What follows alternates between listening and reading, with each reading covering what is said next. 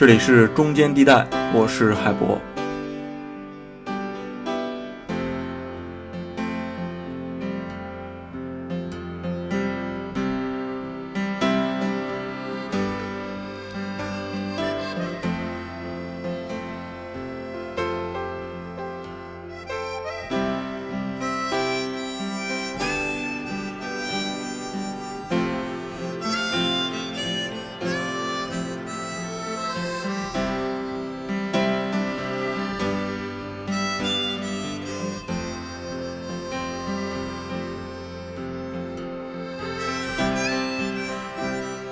美国大选还没有完全结束啊！这一期咱们就来聊这个美国大选。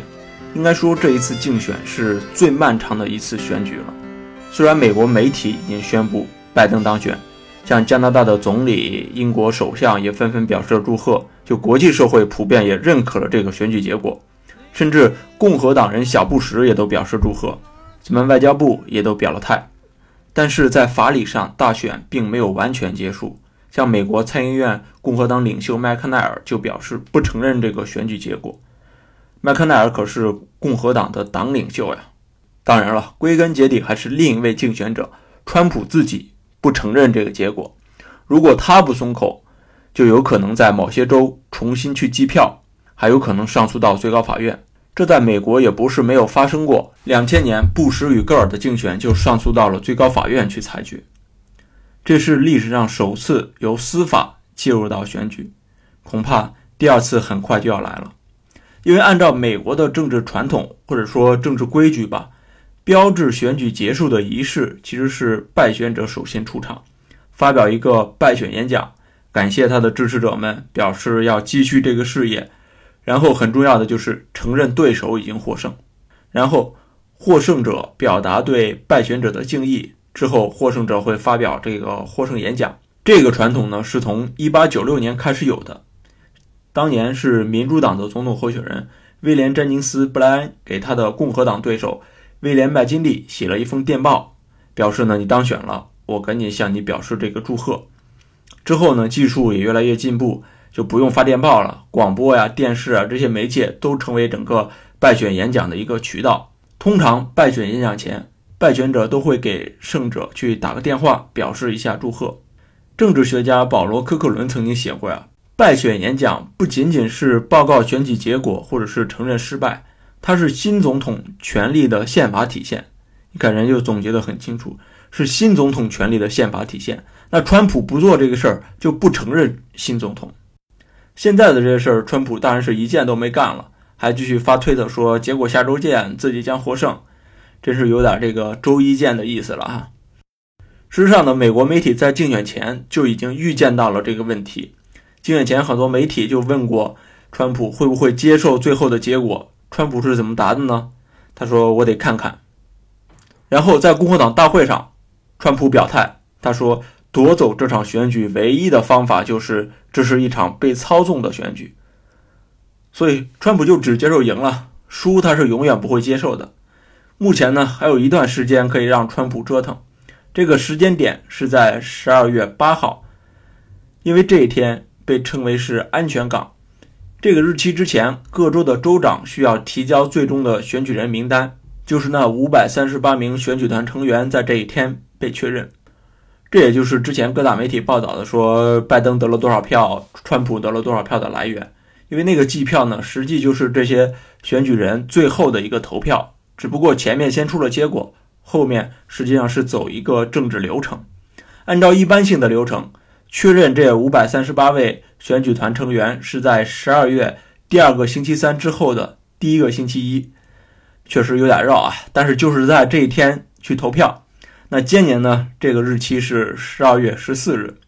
结束之后，在一月六日国会开会认证这个选举人团投票的这个结果，最后。由参议院议长，也就是现在在任的副总统彭斯来宣布下届总统的名单，所以这才是整个法理上的一个流程。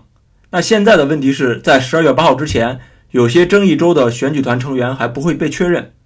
一旦川普对选举结果不认可，那这三十几天的权力交接过程就会比较动荡跟混乱。大选前，《大西洋月刊》就发表了一篇重要的文章，名字叫做《可能让美国崩溃的选举》，里面就预见了这些问题。为了显示这个问题的重要性，《大西洋月刊》把这篇文章提前发到了网上，让更多读者去读到。其实啊，从大选日开始到下任总统宣誓就职，整个是存在一个空位期的，因为按照宪法规定，总统的任期应该是在一月二十日中午结束，所以川普只要不松口，那他就还是总统，在一月二十号之前才能被去职。其实啊，美国政治里是非常遵循整个政治传统和惯例的，因为政治制度的整个设计是靠法律来去整个兜底的。但是传统跟惯例其实是在这个底线之上的，就是法律之上的。你比如说这个总统任职的事儿，很多时候这个时候败选者其实已经退居幕后了，新总统更多出现在台前去说他的一些将来的政策。还有就是刚才说的这个选举人制度，你比如说加州五十五票都是拜登的，但是呢，加州的某个选举人就是不想按照州的选举结果投拜登，他完全可以在那个大会上投给川普。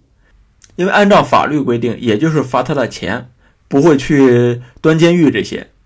但是呢，这些人是不会这么去做的，因为这是政治传统和政治惯例。你要在美国的这个政治圈里待下去，就需要这样的惯例，就需要遵守这样一个基本的准则。一个国家的政治水平是很仰仗这些传统的，这也是一个高质量民主的前提。就是失败者跟胜利者之间要共同维持一个基本的底线跟准则，比如说互相宽容、互相保持耐心。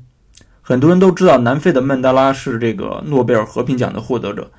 但与他同时获奖的还有曼德拉的上届的白人政府总统德克勒克。正是曼德拉和德克勒克联手，才逐步取消了种族隔离制度。也是因为这种平滑的过渡，南非才没有爆发大规模的动乱。这就是刘宇讲的，政治是可能性的艺术，关键是在于这个艺术，就是从不可能中拯救可能的艺术。当然，这里不是夸大政治家的这种个人力量，其实是一个政治团体的一个共识。如果这个团体的领袖自己开始先打破这个共识，不断去做分裂性的政治动员的时候，底线就可能会被打破了。在美国的历史上也有过这样的例子。刚才我们说的两千年布什跟戈尔的竞选，就差点捅破了这个底线。这里又得掉掉书袋了，因为这次的确是特殊，需要回溯一下美国大选的一些基本流程跟传统，才能理解川普现在的行为，他之后想干嘛。两千年的那次竞选呢，本来是在选举夜，戈尔已经向布什认输了，并且准备去会场发布这个败选演讲，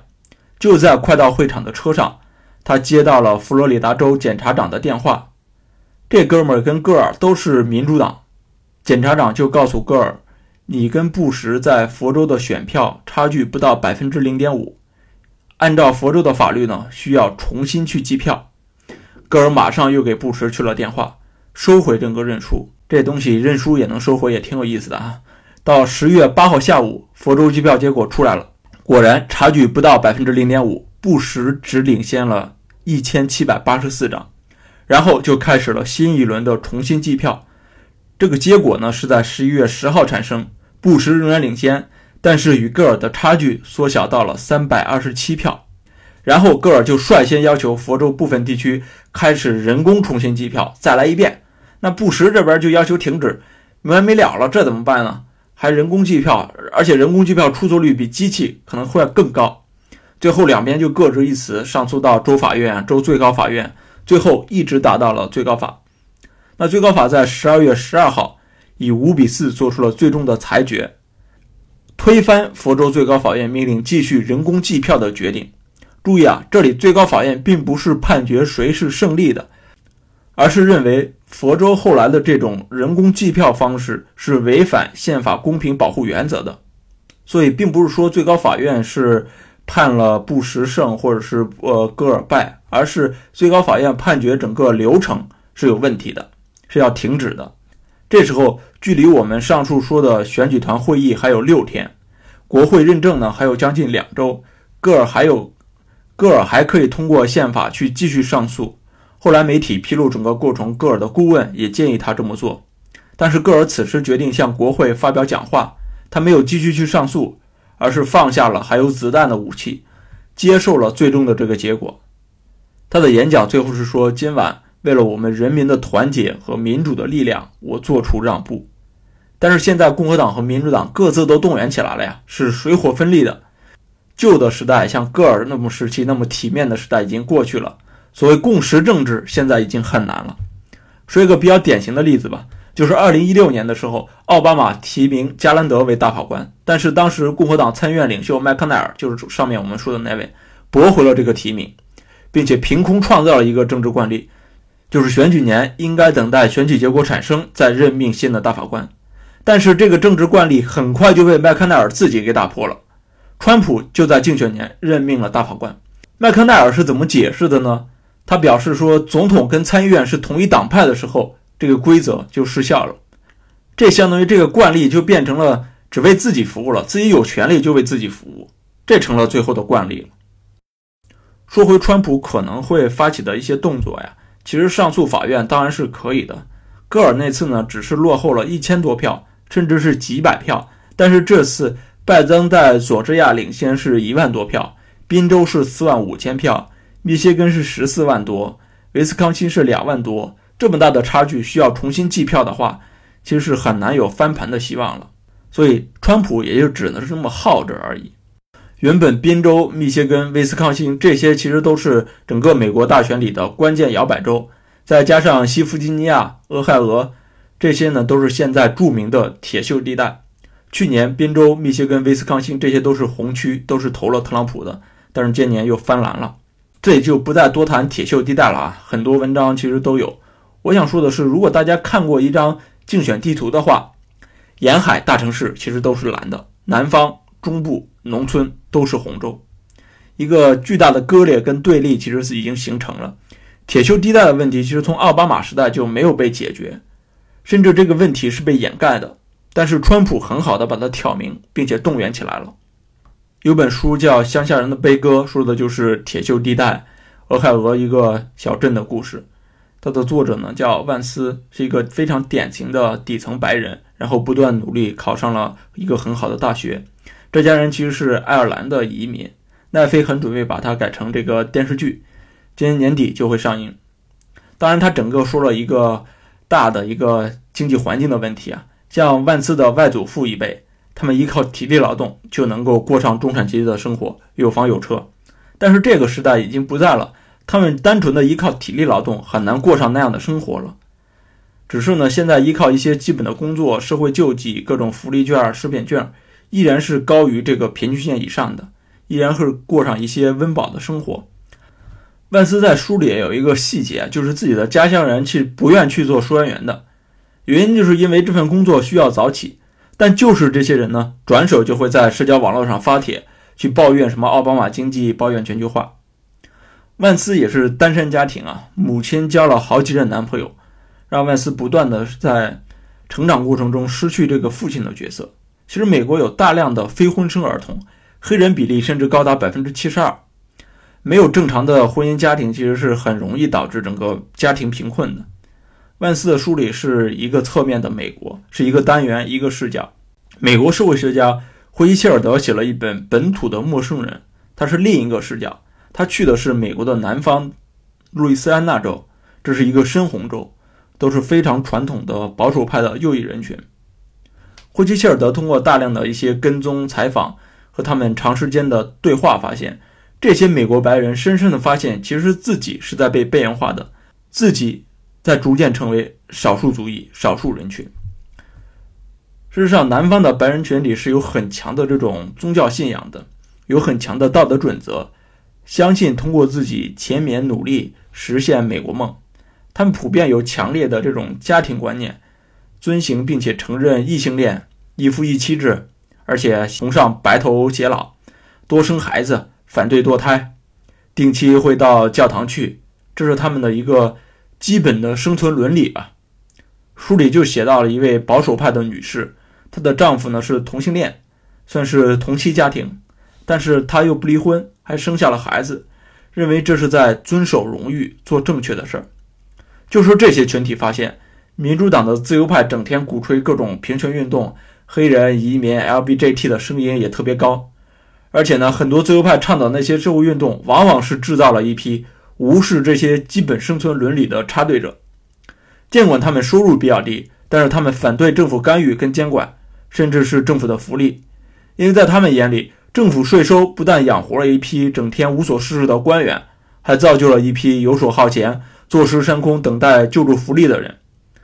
这是他们的基本逻辑，就是不要福利，要自我奋斗。这其实是美国的一个基本的底色，它就像伊斯特伍德的电影一样，美国镖客嘛，那种拓荒的奋斗的那种精神。但是现在的这个叙事其实已经很少了，好莱坞就是一个很典型的例子，越来越无聊的政治正确。那伊斯特伍德现在已经是好莱坞里的老右派了。在那么多导演拍这个反战的时候，他拍了部《美国狙击手》，回归到了传统价值，在美国国内一度都是票房冠军，这其实是很说明问题的。所以说，美国社会的分裂啊，其实不是单一的一分为二的，分裂也是复杂的。同样是川普的支持者，铁锈州跟南方州就不一样。那在我看来呢，现在的阶级差异、不平等的叙事方式，在这些年过于流行了。导致不平等的叙事成了真正的主流，而那些强调进取、强调个人奋斗的叙事，在这些年是很少被提及的。无论是中美，特别是美国，那种个人奋斗式的清教徒文化正在失去。阶级的叙事其实是很有迷惑性跟欺骗性的，也是很重要的动员手段之一。像什么高低收入差距啊，这些问题确实是在拉大，但主要原因是因为技术因素，特别是互联网技术。让社会财富更多的集中在了少数人手中，那差距的确是在拉大，但所谓的贫困是在减少的，贫困线是在不断的提升的。那说真的啊，在我看来，也许是很直男的观点啊，专注在不平等上的叙事是非常懦弱的，因为抱怨始终都是无能的表现。现在不平等的叙事实在是太多了，奋斗的叙事都已经被消失了。如果一些人整天看到的是不平等的叙事，那自然心态就会发生变化。这些是不是应该引起我们的注意呢？好，我们下期见。